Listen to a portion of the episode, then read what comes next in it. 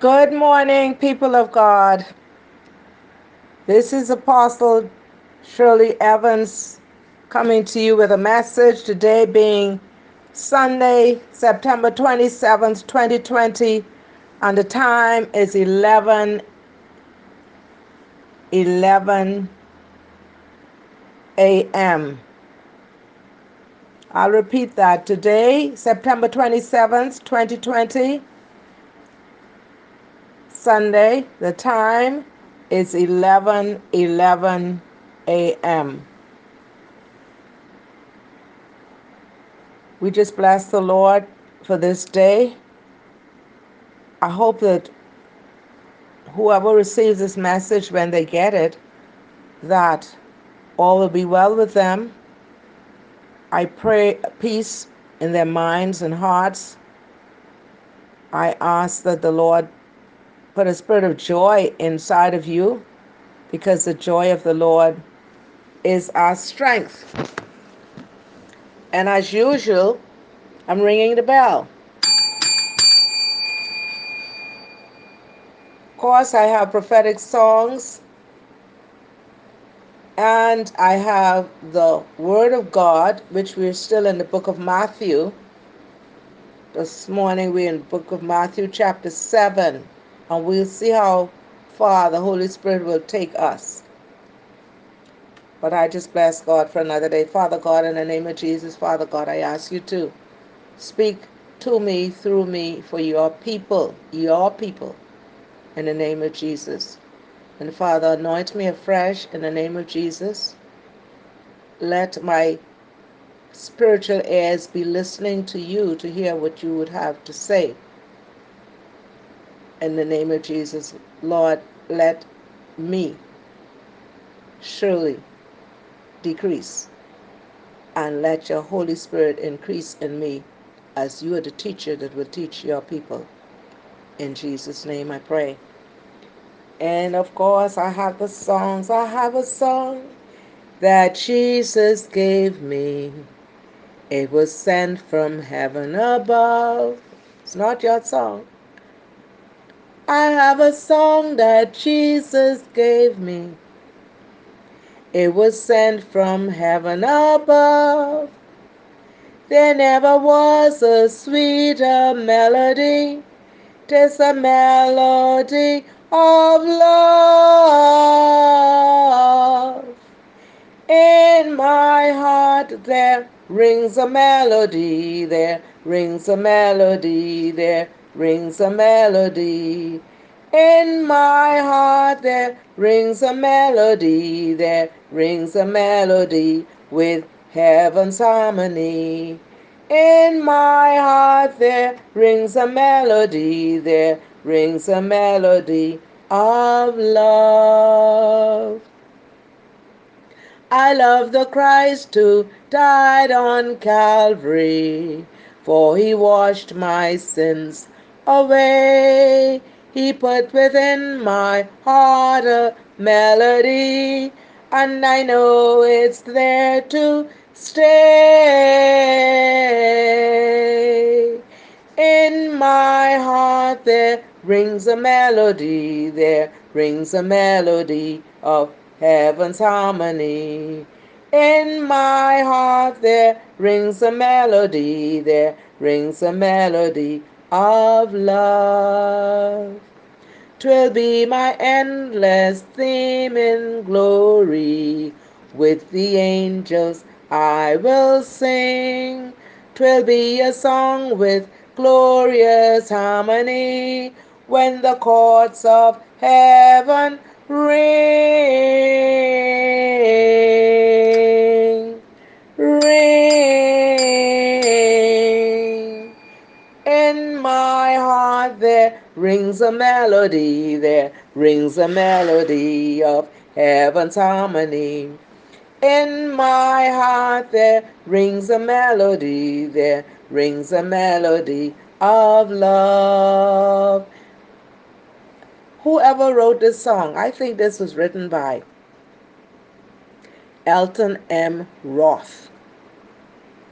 And this was downloaded to him by the Holy Spirit. What a beautiful song. and in our hearts there should be ringing a melody of love, because God is love. He sent his son down, Jesus, who is love, to pour love in us, that we should pour love in others. So I'm going to sing that last verse again. 'Twill be my endless theme in glory, with the angels I will sing. 'Twill be a song with glorious harmony, when the chords of heaven ring.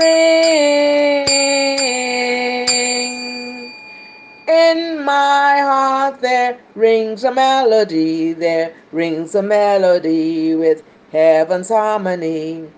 In my heart there rings a melody, there rings a melody of love. I love Jesus.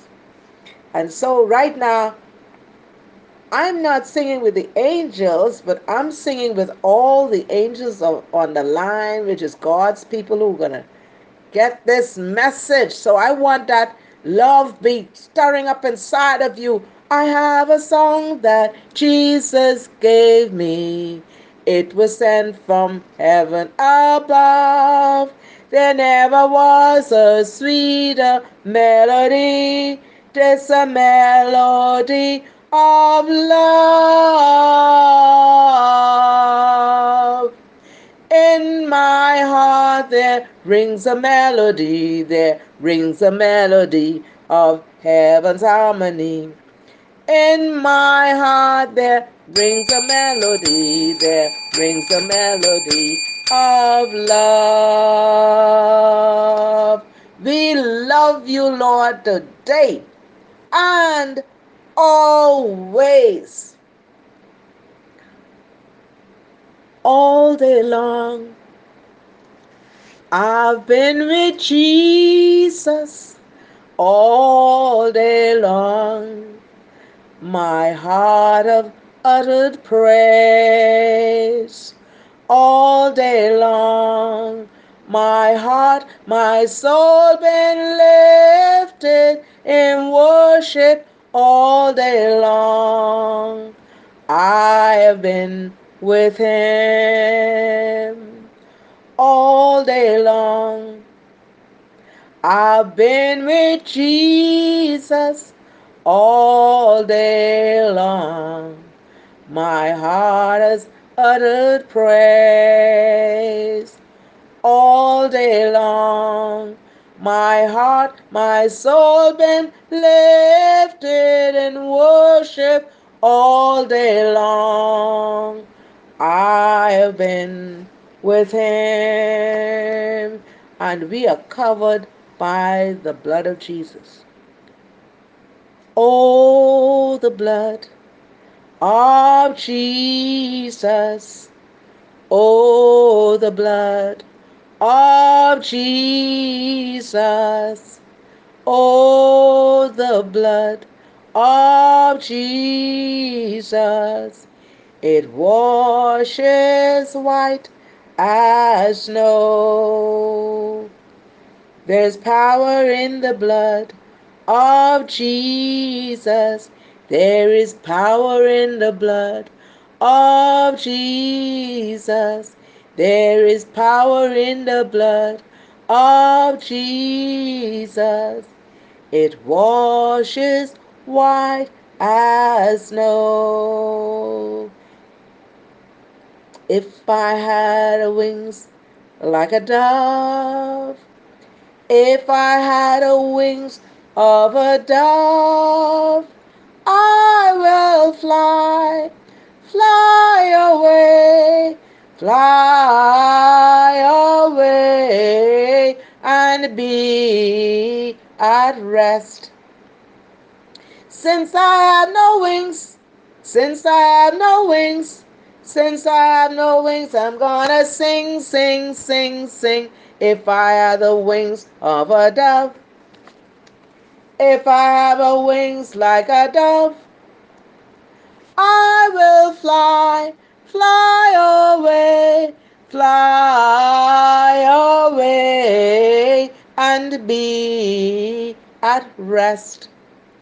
And since I have no wings, since I have no wings, since I have no wings, I'm gonna sing, sing, sing, sing. Since I have no wings, since I have no wings, since I have no wings, I'm gonna sing, sing, sing, sing. If I had a wing like a dove, if I have a wings like a dove, I will fly, fly away, fly away, and be at rest. And since I have no wings, since I have no wings, since I have no wings, I'm gonna sing, sing, sing, sing. Since I have no wings, since I have no wings, since I have no wings, I'm gonna sing, sing, sing, sing, sing.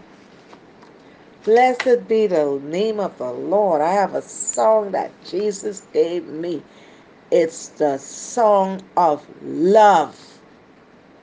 We just bless him. That's the melody of love. Love came down to us. Jesus is love. God sent him to love us, to care for us. So we go to the scripture. Matthew chapter seven, verses one to six, speaks about, Jesus teaches about criticizing others. Other um, version says Jesus teaches about judging others. Do not judge, or you too will be judged. For in the same way you judge others, you will be judged. And with the measure you use, it will be measured to you. Why do you look at At the speck of sawdust, this another version, in your brother's eye, and pay no attention to the plank in your own eye? How can you say to your brother, let me take the speck out of your eye, when all the time there is a plank in your own eye? You hypocrite, first take the plank out of your own eye, and then you will see clearly to remove the speck from your brother's eye. Do not give dogs what is sacred. Do not throw your pearls to pigs. If you do, they may trample them under your feet. If you do, they may trample them under their feet and then turn and tear you to pieces. What a word, judging others. That's Matthew chapter seven, verse one to six. Jesus tells us to examine our own motives and conduct instead of judging others. Jesus tells us to examine our own motives and conduct instead of judging others. The traits that bother us in others are often the habits we disliked in ourselves. You hear this saying, hurting people hurt others. Our untamed bad habits and behavior patterns are the very ones that we most want to change in others. I read a book and it was called God Changed Me. Do you find it easy to magnify others' faults while excusing your own?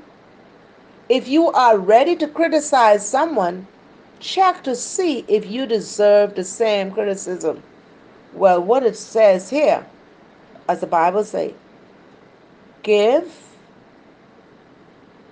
and it shall be given unto you. Good measure, pressed down, shaken together, and running over, shall men give into your bosom. For with the same measure you give, it shall be given back to you. So if you give love, you're going to receive love. If you give criticism, it's going to come back to you, because that's a law of reciprocity. Whatever you give, you're going to receive back, but you're not just going to receive it back. You're going to receive back good measure, pressed down, shaken together, and running over of whatever the thing that you would have given. So if you gave criticism to someone, someone is going to come back and criticize you because that's what you gave out. Oh, blessed be the name of the Lord. Teach us to understand the laws of reciprocity. Whatever we give, whatever we speak out, will come back to us. So if we speak out hatred, hatred is going to come back to us because that's the law of reciprocity. So we are to check to see if you deserve the same criticism. Judge yourself first, and then lovingly forgive and help your neighbor. Matthew chapter seven, verse one to five says, Jesus' statement, do not judge, is against the kind of hypocritical, judgmental attitude that tears others down in order to build oneself up. It is not a blanket statement against all critical thinking, but a call to be discerning rather than negative. Let's ask God to give us that discerning spirit. I was ministering yesterday to someone, and on the phone ministering, I discerned someone stepped in the room where they were. Ask God to give you that discerning spirit. But a call to be discerning rather than negative. Jesus said to expose false teachers. That's what he says. And we, we will go there um, um, very soon. Because the false teachers, uh, he speaks about it in, in Matthew chapter seven uh, from verse sixteen. Or fifteen. And Paul taught that we should exercise church discipline. In First Corinthians chapter five, verse one to two, I'll go there. Since I have no wings, I will sing, sing, sing. First Corinthians, bless you, Jesus. First Corinthians chapter five, verse one and two.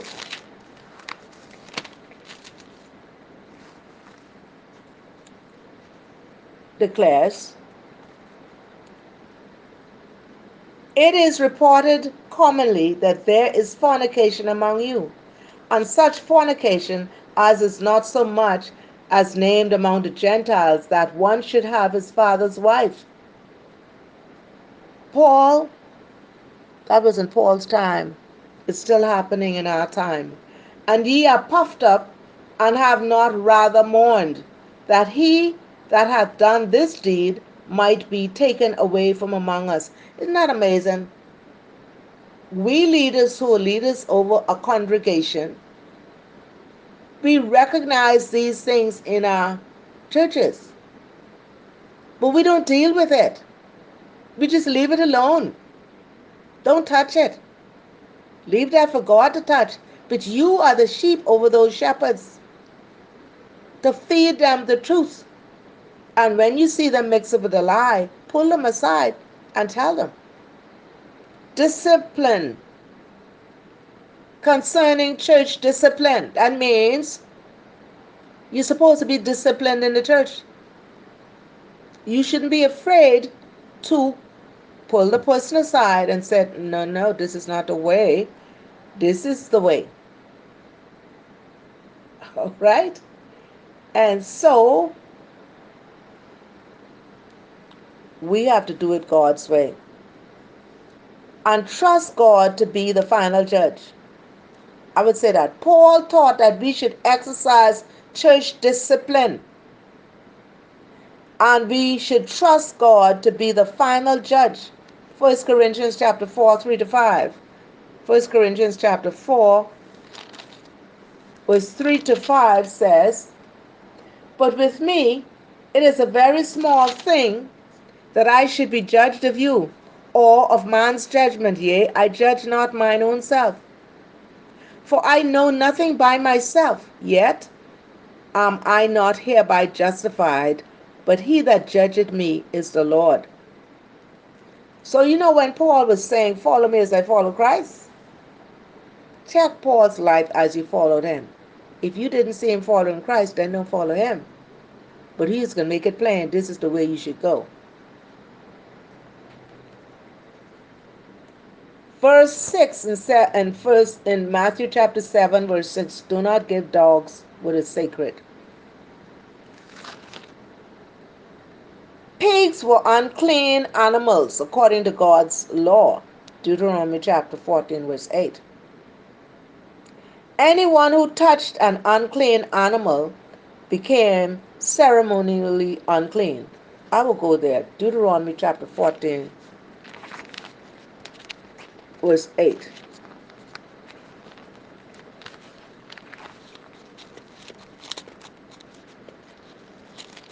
Deuteronomy fourteen, verse eight says, "And the swine, because it divided the hoof, yet cheweth not the cud, it is unclean unto you. Ye shall not eat of their flesh, nor touch their dead carcass."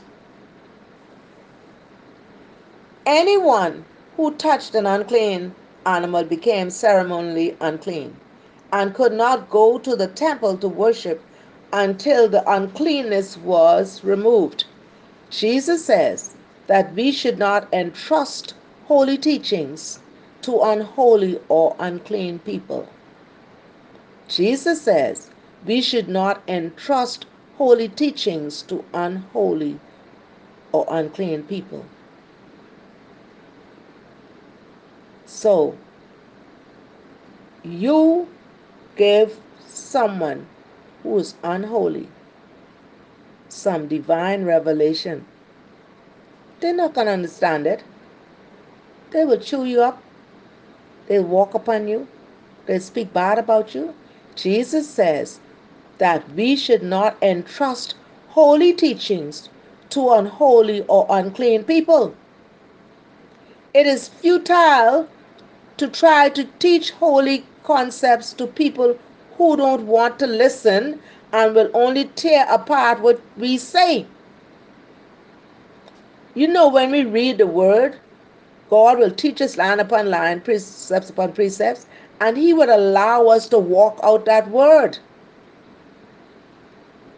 Because there was one time I was giving this person all this revelation God was imparting to me, but I didn't realize this person was not able to receive it.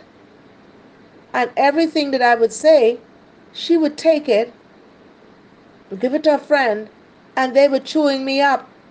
Didn't know until God began to say, "What you are doing is you're casting your pearls to swine. Stop it." Uh-huh. It is futile to try to teach holy concepts to people who don't want to listen. And so you walk away and you teach it to someone who wants to listen. Okay? Now, all the people of God who are going to receive this, there's a reason why God is sending them, because he's teaching them. They are hungry for the word. And everyone that God shows me don't want to receive, the times that God would say, "Don't send it to them anymore." In other words, why are you giving meat to a baby who all you're going to do is kill the baby? The baby cannot take it. Why are you pouring the revelation on someone who is wicked, wicked, wicked, wicked, and they don't want to change their ways? You're casting your pearls to swine. Go to someone who's open and want to receive it. Pour in them. It is futile to try to teach holy concepts to people who don't want to listen and will only tear apart what we say. And the thing about it is, you have to really ask God to give you that discernment. Because there are people who say they are Christians and they're speaking the word, but they're very unholy. They're speaking the word of God, and the next word coming is all kind of curse words out of their mouth. They need deliverance. We should not, we don't give it to those who don't want to listen and will only tear apart what you say. We should not stop giving God's word to unbelievers, but we should be wise and discerning in what we teach to them so that we will not be wasting our time. What I said a minute ago, don't give the meat to the babies. You're only going to kill them. Let me say this again. We should not stop giving God's word to unbelievers, but we should be wise and discerning in what we teach to whom, so that we will not be wasting our time. Now, yesterday I sent out the message. While I was sending out the message, my phone, my phone was ringing. And it was very important, those calls. As soon as I was finished, I was on those calls counseling. Counseling yesterday was counseling and healing and deliverance. But those people needed it. But you got to be wise. So we're going to go to Matthew chapter seven, verse seven to verse twelve. Matthew chapter seven, seven to twelve says, ask, he teaches about asking, seeking, and knocking. Ask and it will be given to you. Seek and you will find. Knock and the door will be open to you. For everyone who asks receives. He who, he who seeks finds. And to him who knocks, the door will be opened. Which of you, if his son asks for bread, will give him a stone? Or if he asks for a fish, will give him a snake? If you then, though you are evil, know how to good, good give, give good gifts to your children, how much more will your Father in heaven give good gifts to those who ask him? So in everything, do to others what you would have them do to you.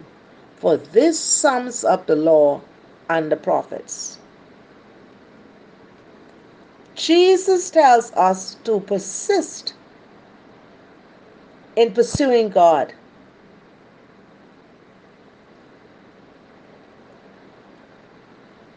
People often give up after a few half-hearted efforts and conclude that God cannot be found. But knowing God takes faith, focus, and follow through. And Jesus assures us that we will be rewarded.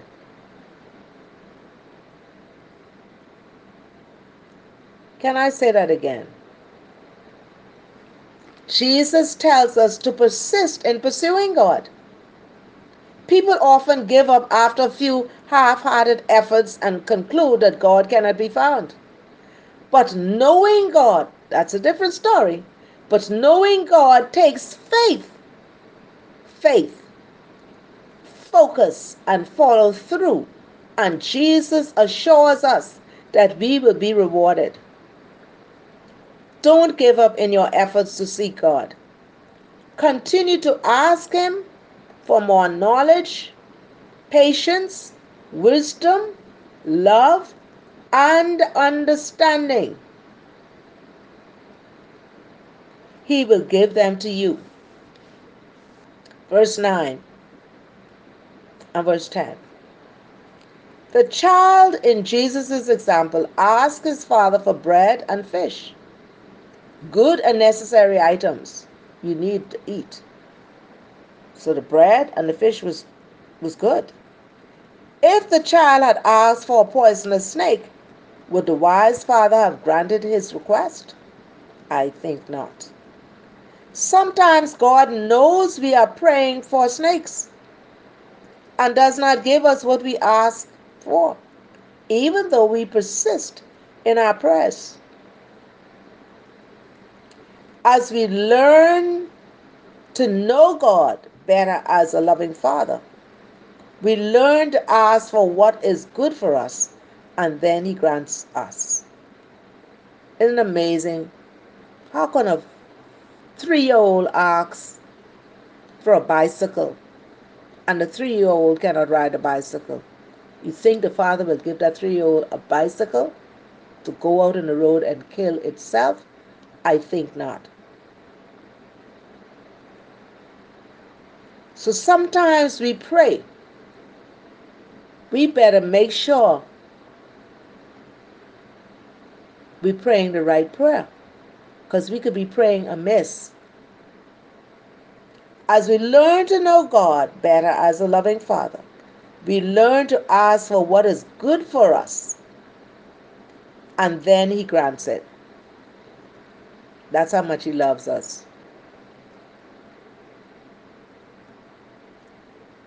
Amazing. Just amazing, amazing.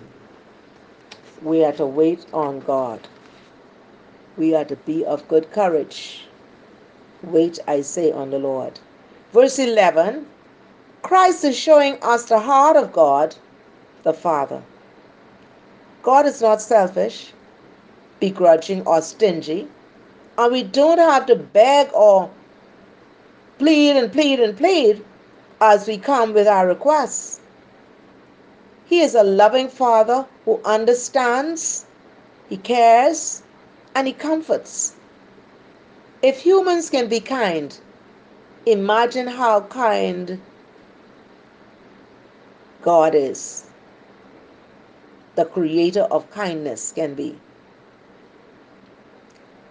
I was standing outside yesterday evening and I was just praying for some people at the gate. Oh, my eyes were closed and I was praying. And suddenly, God showed me something, and He spoke to me. He said, give that to that little girl. Listen. So I, I, that was, I stopped praying. I got instructions. I got instructions. I then said what I needed to do. I came right in, took it, took it back out. All the twinkles and twinkles was in her eyes. Blessed be the name of the Lord. And you know, the Holy Spirit then said to me, her name is Ruth. Well, her name isn't biologically Ruth, but God was speaking spiritually, giving her a spiritual name. And then God began to say to me, Ruth means friendship. Root means companion. So do you know that all of us have a new name, a spiritual name? We have an earthly name, but we have a spiritual name. Yes, we do. So, so God knew that that little girl wanted that. I, I'd never seen a little girl before. God knows our need. If humans can be kind, imagine how kind God is, the creator of kindness, can be. Jesus used the expression, if you then, though you are evil, to contrast sinful and fallible human beings with the holy and perfect God.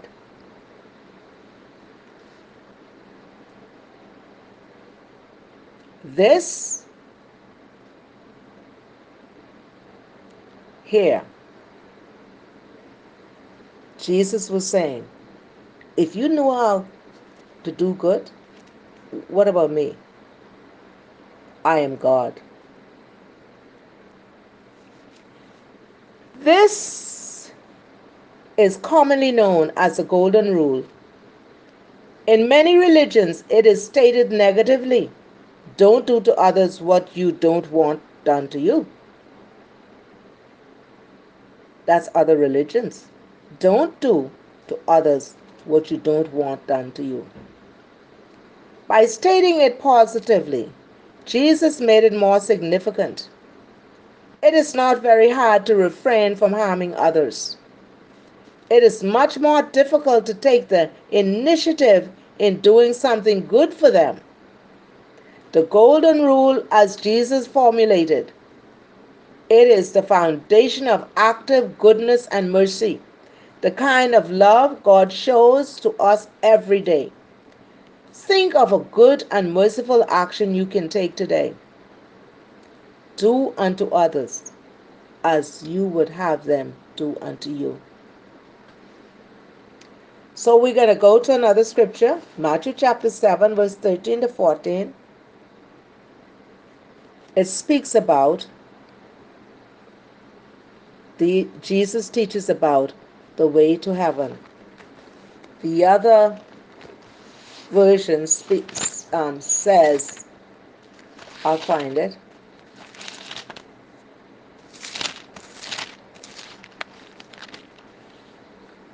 Speaks about the narrow way. The narrow way. It says, enter through, through the narrow gate. For wide is the gate and broad is the road that leads to destruction. And many enter through it. But small is the gate and narrow is the road that leads to life, and only a few find it.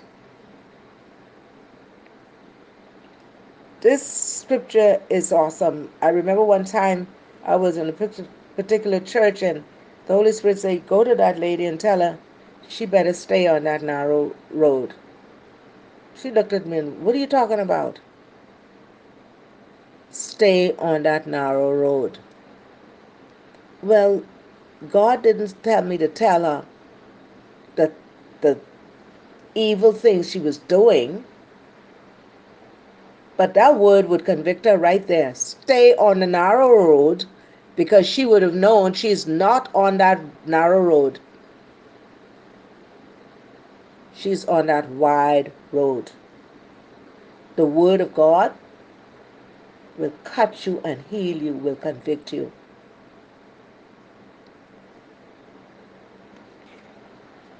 The gate that leads to eternal life.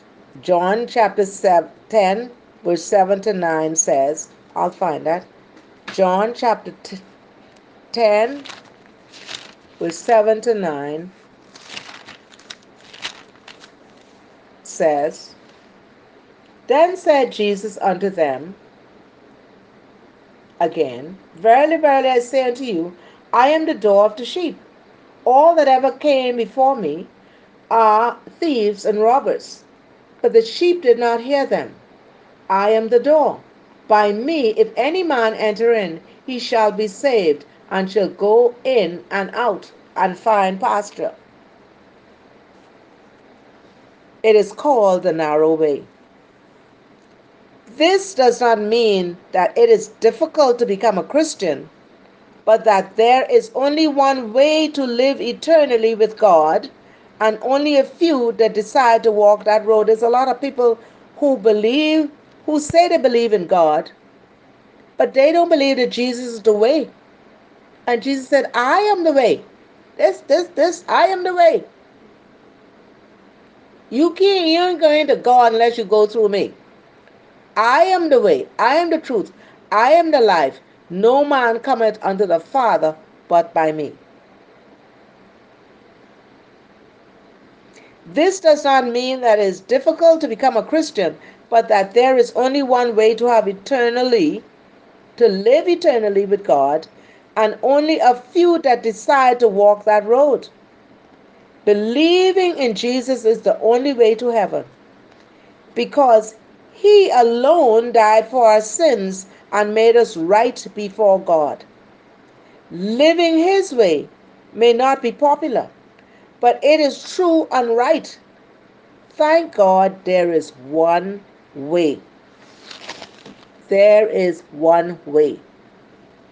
So now he teaches there is one way. So now he's going to teach about fruit in people's lives. It's Matthew chapter seven, verse fifteen to nineteen, which says, "Watch out for false prophets. They come to you in sheep's clothing, but inwardly they are ferocious wolves. By their fruit you will recognize them. Do people pick grapes from thorn bushes or figs from thistles?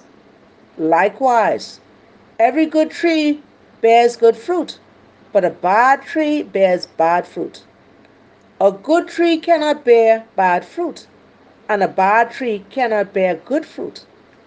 Every tree that does not bear good fruit is cut down and thrown into the fire. Thus, by their fruit you will recognize them." By their fruit you will recognize them. False prophets were common in Old Testament times, and they are still common today. They prophesied only what the king and the people wanted to hear. They are still doing that today, and there's a lot of itchy ears who wants to hear. So the false prophet will, will give them what their itchy ears wants to hear. Lies. They prophesied only what the king and the people wanted to hear, claiming it was God's message. False teachers are just as common today. Jesus says to beware of those whose words sound religious, but who are motivated by money, fame, or power. You can tell who they are because in their teaching they minimize Christ and glorify themselves. Let me say that again. They minimize Christ and glorify themselves, or I should say, they minimize Christ and maximizes themselves, because they become the God that you think they're hearing from. Not so. All about money. We should elevate teachers. We should elevate their words by examining their lives. Paul said, "Follow me as I follow Christ."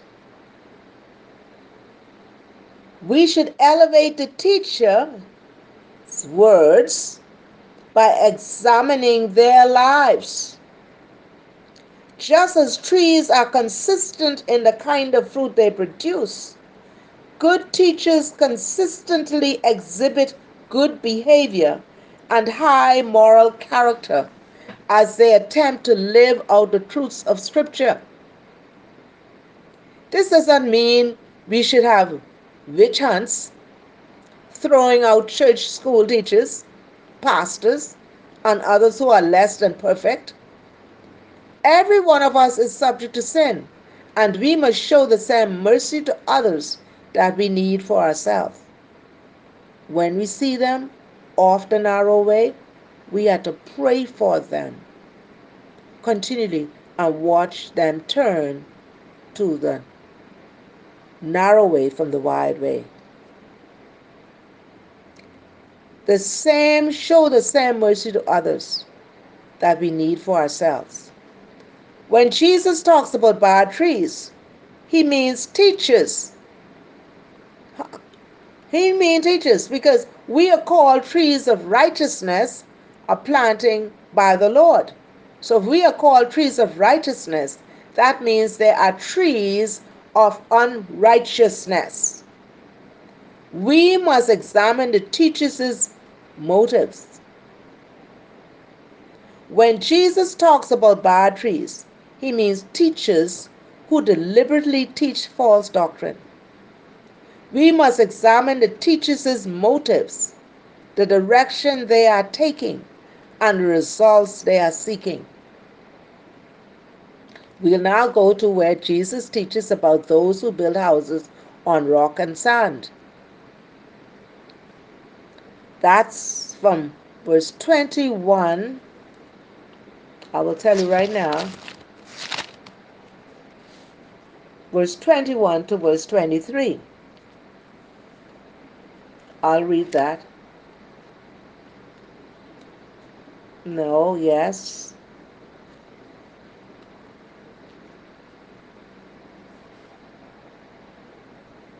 No, I never knew you. D- D- Jesus teaches about.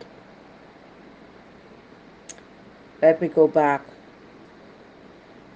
For those who build the houses on the rock and the sand.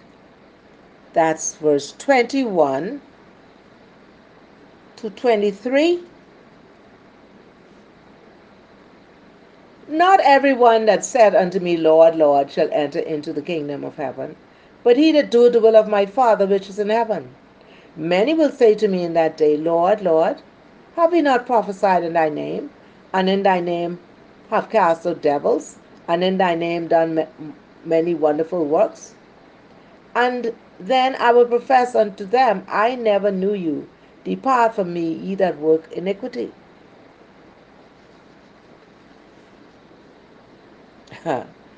What a time. What a time.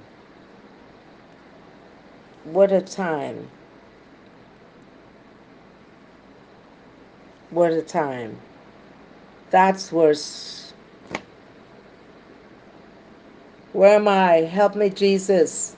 I never knew you. That's verse twenty-one. Some self-professed athletes can talk a great game, but that tells us nothing about their athletic skills. And not everyone who talks about heaven belongs to God's kingdom. Jesus is more concerned about our walk than our talk. He wants us to do right, not just to say the right words. Your house represents your life. Withstanding the storms of your life. That's verse twenty-four. Matthew chapter seven, verse twenty-four. It says, therefore, whosoever heareth these sayings of mine and doeth them, I will liken him unto a wise man that built his house upon a rock. So, he wants us to do right, not just say the right words. Your house, as I said, represents your life. Will with, withstand the storms of life only if you do what is right instead of just talking about it. What you do cannot be separated from what you believe. I'll say that again. What you do cannot be separated from what you believe. Jesus exposed those people who sounded religious but had no personal relationship with him. On that day, the day of judgment, only our relationship with Christ, our acceptance of him as Savior, and our obedience to him will matter. Many people think they are good be because the people say religious things. They will be, they will be rewarded with eternal life. I'll say that again.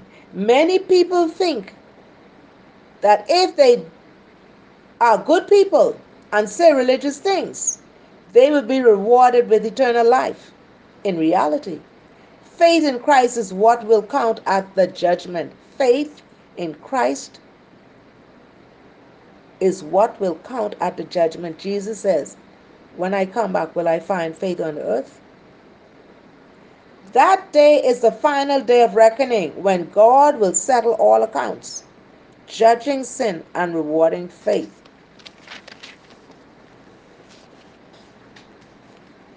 Verse twenty-four talks about building on a firm foundation. So verse twenty-four to verse twenty-nine says, "Therefore, whosoever heareth these sayings of mine and doeth them, I will liken him unto a wise man, which built his house upon a rock. And the rain descended, and the floods came, and the winds blew, and beat upon that house, and it fell. It fell not. For it was founded upon a rock." That house didn't fall. "And everyone that heareth these sayings of mine, and doeth them not, shall be likened unto a foolish man, which built his house upon the sand. And the rain descended, and the floods came, and the winds blew, and beat upon that house, and it fell, and great was the fall of it." And it came to pass, when Jesus had ended these things, the people were astonished at his doctrine, for he taught them as one having authority, and not as the scribes. I just read to you from verse twenty-four. That's Matthew chapter seven, verse twenty-four. I just read to you. Verse twenty-four says, to build on the rock means to be a hearing, responding disciple, not a phony, superficial one. To build on the rock, and that rock is Jesus. That's a foundation. Nevertheless, the foundation of God standeth sure, having this seal: the Lord God knoweth those who are his, but let those who, who name the name of Christ depart from iniquity. To build on the rock means to be a hearing, responding disciple, not a phony, superficial one. Practicing obedience becomes the solid foundation to weather the storms of life. James chapter one, verse twenty-two to twenty-seven. We'll go there.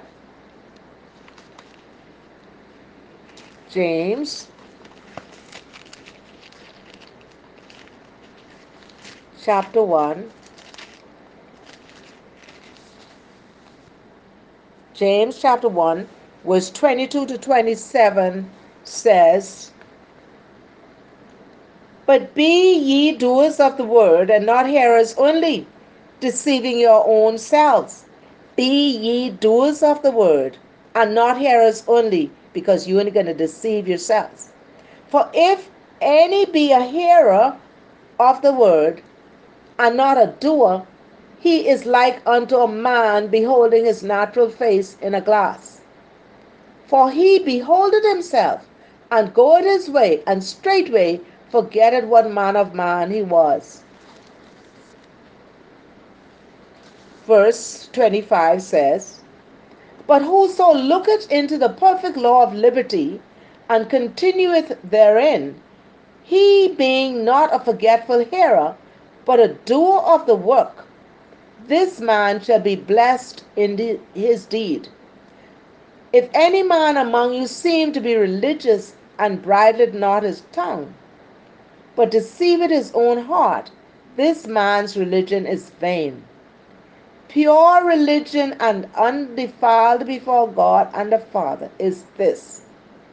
Listen to pure religion.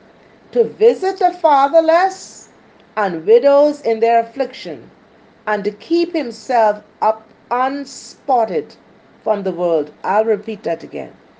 "Pure religion and undefiled before God and the Father is this: to visit the fatherless and widows in their affliction, and to keep himself unspotted from the world." If you're a friend of the world, you're not a friend, you're not a friend of God.